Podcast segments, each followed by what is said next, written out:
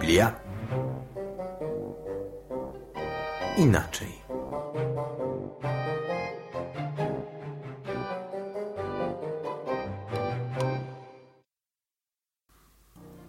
Gdy się w mych myśli pogrążam otchłani, widzę, jak wszyscy żałośni kapłani szerzą mnie święte półprawdy swej wiary, z ludzi chcąc robić bezbronne ofiary.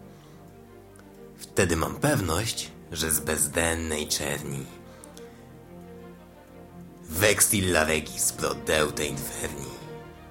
Gdzie dwa narody w walkach niekończących Wciąż się mordują z przyczyn wkurzających Jedni się drugim pokazać starają Jak swoją wiarę głęboko wyznają.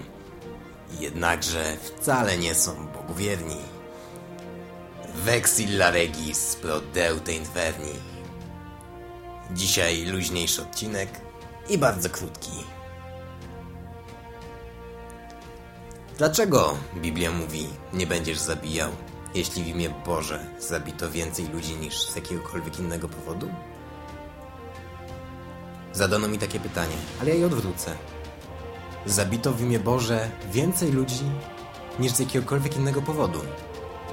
Więc dlaczego, skoro Biblia mówi, nie będziesz zabijał? Cóż, po pierwsze, przyszedł Jezus i kolokwialnie mówiąc rozpieprzył system. Po to przyszedł, między innymi. Ludzie robią przeważnie rzeczy w imię Boga i Jezusa, których On nie nakazał, ani na które nie zezwolił, o które nie prosił, których nie aprobuje, ani sobie nawet nie życzy. Ludzie robią, co chcą, a potem znajdują sposoby, by to usprawiedliwić. Bóg wie, co kazał zrobić człowiekowi, a czego nie, i w końcu wyjawi co zostało uczynione zgodnie z jego wolą, a co wedle woli człowieka. Jego pragnień, rząd, chciwości czy złości. Dlaczego tak uważam? Bo jak mówi Biblia, Bóg sam będzie sądził świat sprawiedliwie. Wyda narodom bezstronny wyrok.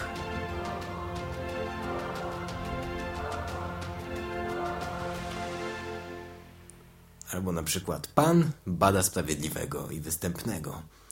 Nie cierpi jego dusza tego, kto kocha nieprawości. A według Biblii zabijanie to nieprawość.